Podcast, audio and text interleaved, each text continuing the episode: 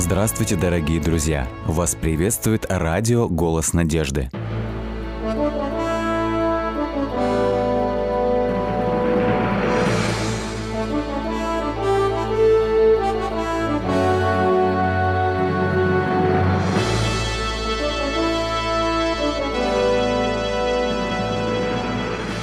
Радиотелецентр «Голос Надежды» приветствует вас. В эфире программа «Великие пророки Библии».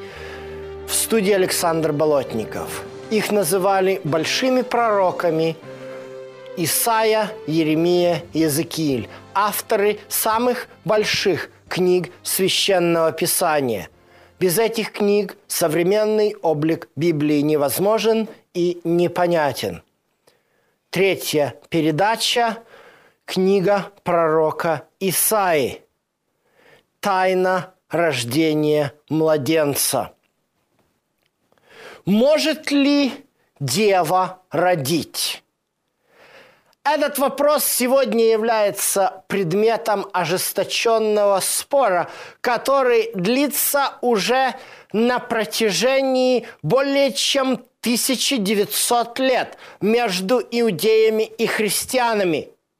Всякий раз, когда начинаем христианин говорить с иудеем и поднимается вопрос о том, кто является Мессия, возникает этот текст, записанный в седьмой главе книги пророка Исаии, четырнадцатом тексте. «Итак, се дева во чреве примет и родит сына, и нарекут ему имя Иммануил».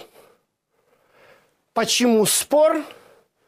Ну, во-первых, потому что самый главный вопрос, а может ли родить женщина, не познавшая мужа? Но это вопрос, касающийся скептиков.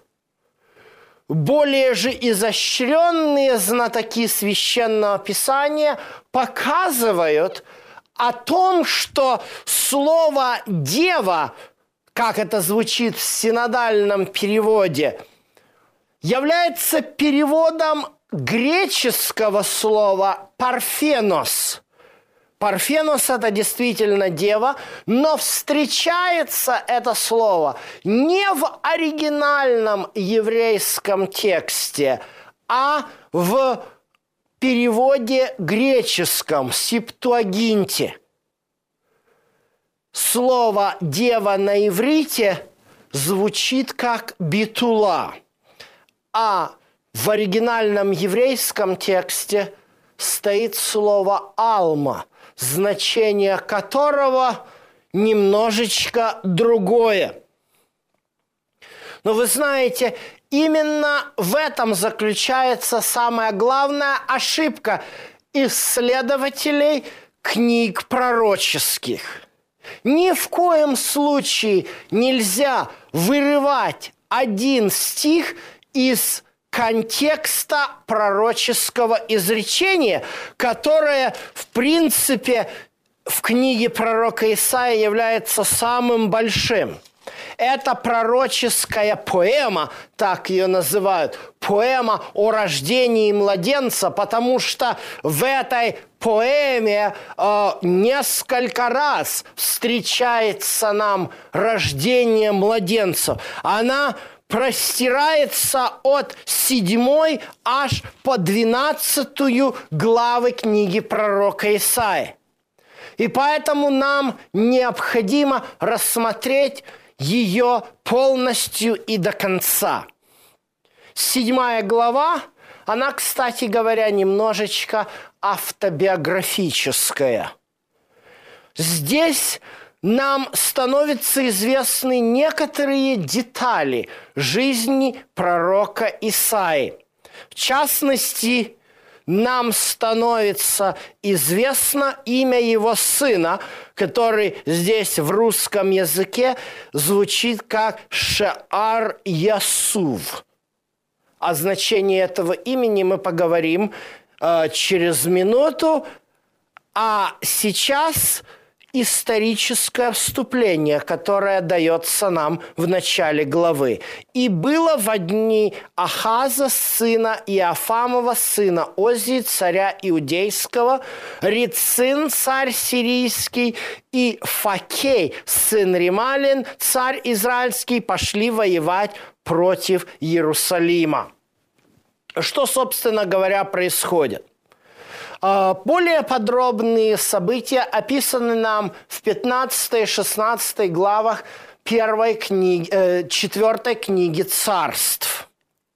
Речь идет об Ахазе, который, в отличие от своего деда Озии, с которого мы начали наше повествование о пророческих поэмах Исаии, являлся весьма безбожным царем.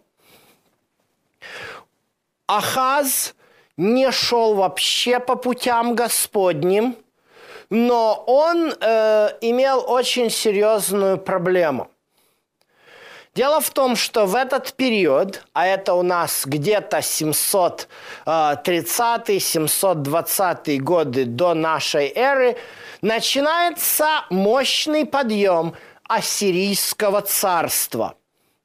Это царство завоевывает э, очень многие города-государства и становится доминирующей политической силой на ближневосточном пространстве того времени. Ассирийский царь побеждает египтян и хитеев. И его войска движутся на запад.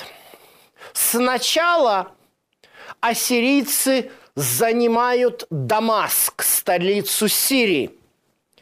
Затем, впоследствии, в семьсот двадцать втором году войска ассирийского царя осадят Самарию, столицу Северного царства Израильского, и десять колен Израилевых будет уведено безвозвратно в плен.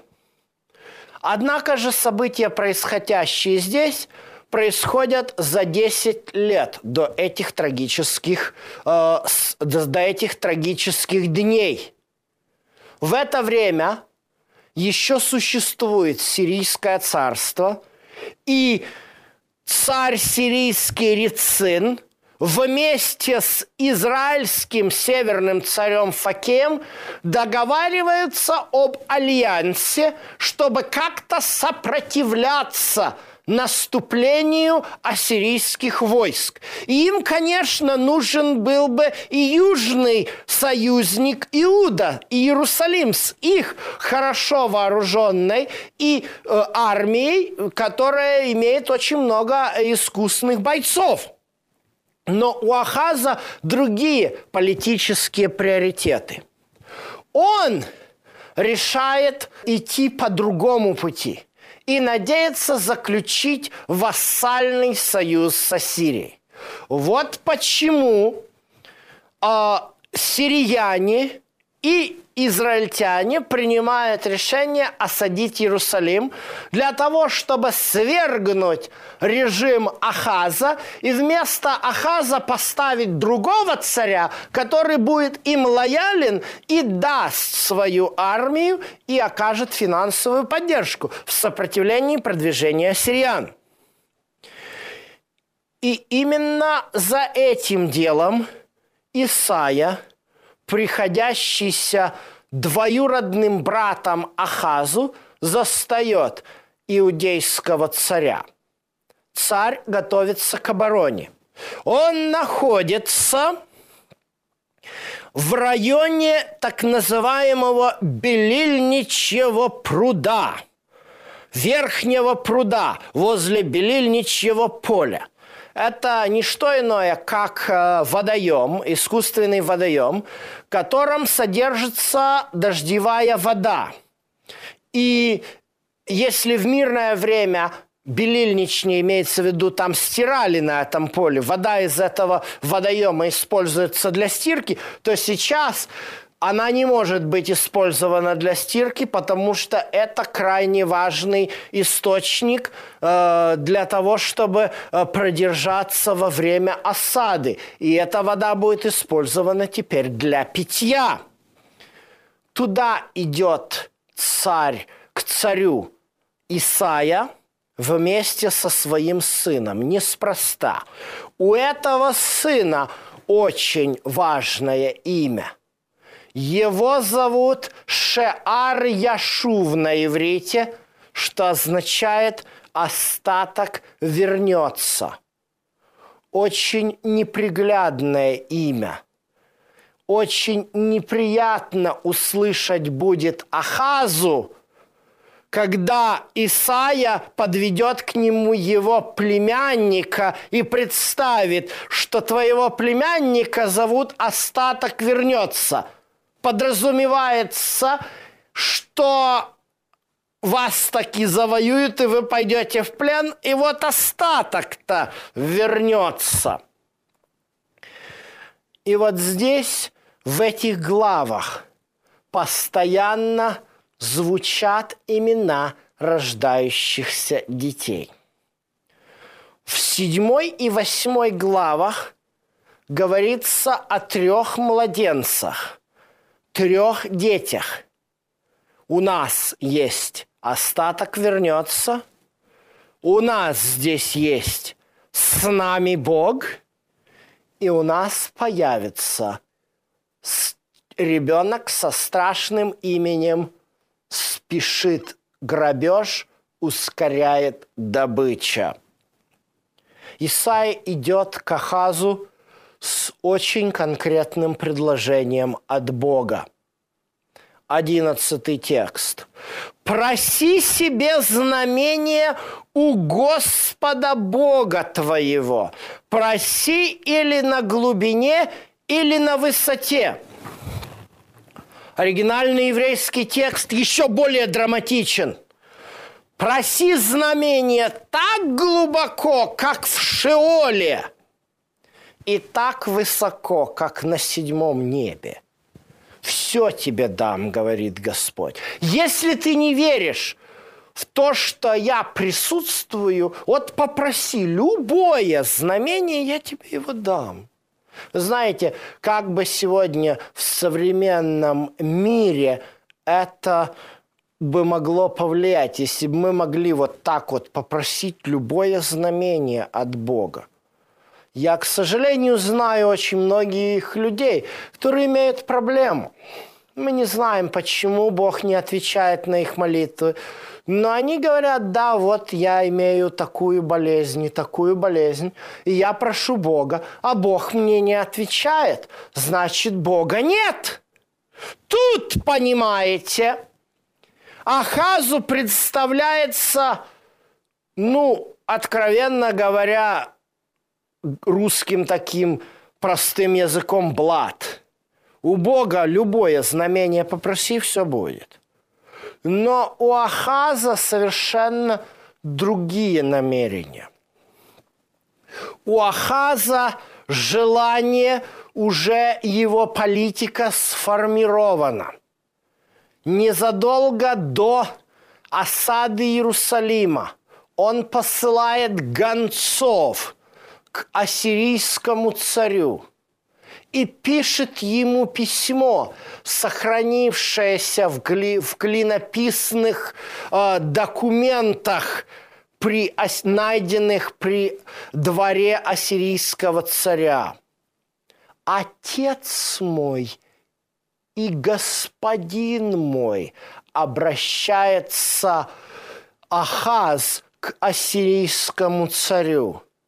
«Я целую ноги твои и умоляю тебя прийти на помощь мне». Вы понимаете, что здесь вовлечено? У Ахаза оказывается свой выбор, на кого опереться. Несмотря на то, что Господь предлагает ему очень конкретную помощь и готов дать ему любое знамение в подтверждение его поддержки, Ахаз все-таки надеется на ассирийского царя. Исаия дает конкретное пророчество, которое исполнится через десять лет. В восьмом тексте написано: «Ибо глава Сирии Дамаск, и глава Дамаска Рецин, а через шестьдесят пять лет Ефрем перестанет быть народом. Глава Ефрема Самария, глава Самарии сын Рималин». Если вы не верите, то потому что вы не удостоверены. Во-первых, пророчество о том, что через шестьдесят пять лет Ефрем перестанет быть народом, исполнилось в точности, потому что Самария таки была захвачена, и десять колен Израилевых, самое большое из которых это колено Ефремова, были уведены на северо-восток Ассирии, в Персию и в Среднюю Азию. И сегодня очень много есть спекуляций о том, где сейчас эти десять колен Израилевых, но факт в том, что их не существует в том виде, в котором они были во времена Исаии и Ахаза. Может быть, где-то по генам у кого-то в Афганистане, в Японии, в Китае, и можно что-то проследить. Но там уже нет ни Ефрема, ни Нефалиима, ни Гада, ни Рувима, никого. Все они были растворены, как об этом предсказал пророк Исаия. И поэтому Исаия вот таким вот поэтическим образом ставит перед Ахазом вопрос. Глава Сирии Дамас, глава Дамаска Рецин. Кто твой глава, Ахаз? У Ахаза все, к сожалению, уже продумано. Он уже выбрал себе главу. И своей главой вместо Бога он выбрал царя сирийского. И поэтому в ответ на такое предложение от пророка Божьего Ахаз заявляет лицемерно: «Не буду испросить и не буду искушать Бога». Что остается Исаии делать? Исаии остается произнести пророческое слово на дом Давидовых. «Разве мало для вас, тринадцатый стих, затруднять людей, что вы хотите затруднять Бога моего? Итак, сам Господь даст вам знамение. Се дева в чреве примет и родит сына, и нарекут ему имя Иммануил». Нам сложно в этой передаче э, тратить время, на анализируя все тонкости еврейского э, происхождения, еврейского слова «алма». Скажу лишь одно, что слово «алма», оно употребляется неоднократно в книге «Песни песней», говоря, где говорится о девицах, которые сопровождают невесту на свадьбу. Бетула – это имеется в виду маленькая девочка. Алма, употребленная здесь, имеется в виду девица, готовая на выдание, но еще не замужняя. Ну а как по-другому? Если это не так, то что это за знамение?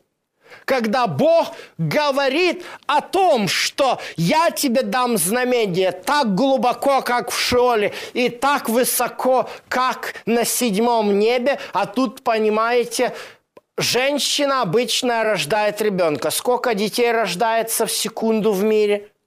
Что, какое это знамение? Но здесь очень важное знамение. Ему имя будет наречено Иммануэль, с вами Бог. Но написано так, что прежде, нежели этот младенец научится хотя бы чему-то, на землю Иудину постигнет такое великое бедствие, которое не приходило с времен отпадения Ефрема от Иуды. Исаия здесь ссылается на события десятого века до нашей эры, когда при царствовании сына Соломона Раваама разделились Северное и Южное царство. Это бедствие постигнет Иуду и Иерусалим, потому что Ахаз отказался принять знамение. И именно после этого в восьмой главе Бог поручает Исаии очень необычную миссию. Он фактически... Исаия фактически не произрекает какие-то слова Божьи, а обыгрывает Божью весть в своей личной семейной жизни. Он при свидетелях пишет на большом свитке «Магер шелал хашбаз». И после этого... Они с женой зачинают ребенка, которого называют таким именем. Можете себе представить судьбу этого ребенка. Во дворе играют мальчики. Как тебя зовут? Петя, Ваня, Вася. А тебя как зовут? Магер шелал хашбаз. Спешит грабеж, ускоряет добыча. Вот кто родился во время царя Ахаза. Иммануилу не суждено было родиться. Ахаз избрал своим господином и отцом ассирийского царя. Что он делает, чтобы подтвердить свою лояльность ассирийского, ассирийскому царю? Он идет в Ниневию, заходит в храм Ашура, который является храмом верховного ассирийского бога, копирует там жертвенник Ашуру, все размеры, приходит в Иерусалим обратно, в храме Всевышнего Бога, отставляет, отодвигает в сторону медный жертвенник, ставит жертвенник Ашуру. Понимаете, синкретизм такой. Это, кстати говоря, очень характерно для древних ближневосточных войн. В частности, в хронике ассирийского царя Ашурбанипала нам неоднократно показывается, как основной целью Ашурбанипала являлось распространение Евангелия, ну, своеобразного Евангелия. Это распространение веры в своего бога Ашура. И поэтому всякий раз, когда они приходили и осаждали какой-то город, и власть, э, э, владыка, царь этого города приходил и целовал ноги Ашурбанипалу, то он воздавал славу великому Ашуру, покровителю Ассирии. И именно это делает царь Ахаз, создавая копию жертвенника Ашуру и устанавливая ее в храме Божьем. Поэтому с таким царем Бога не может быть. Иммануил откладывается на время и на срок, а вместо этого приходит Магер шелал хашбаз, грабеж и разрушение. Ибо Господь в своем слове конкретно предупреждает, что отступление от завета Божьего влечет гибель, разрушение и упадок. Интересно, как Исаия замечает об этом, говоря о свое, своей роли. восемнадцатый текст восьмой главы. «Вот я и дети, которых дал Бог, дал мне Господь, как указание и предзнаменование в Израиле от Господа Саваофа, живущего на горе Сионе».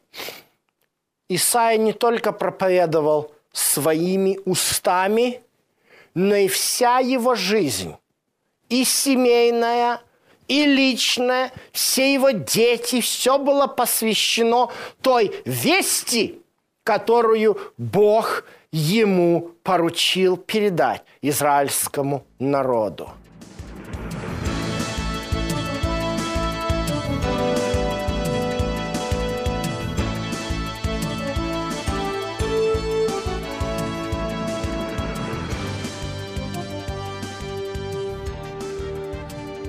Дорогие друзья, вы можете оставить свои сообщения через WhatsApp и Viber по номеру плюс семь девятьсот пятнадцать шестьсот восемьдесят восемь семьдесят шесть ноль один или позвонить нам на бесплатную линию, которая работает на территории Российской Федерации.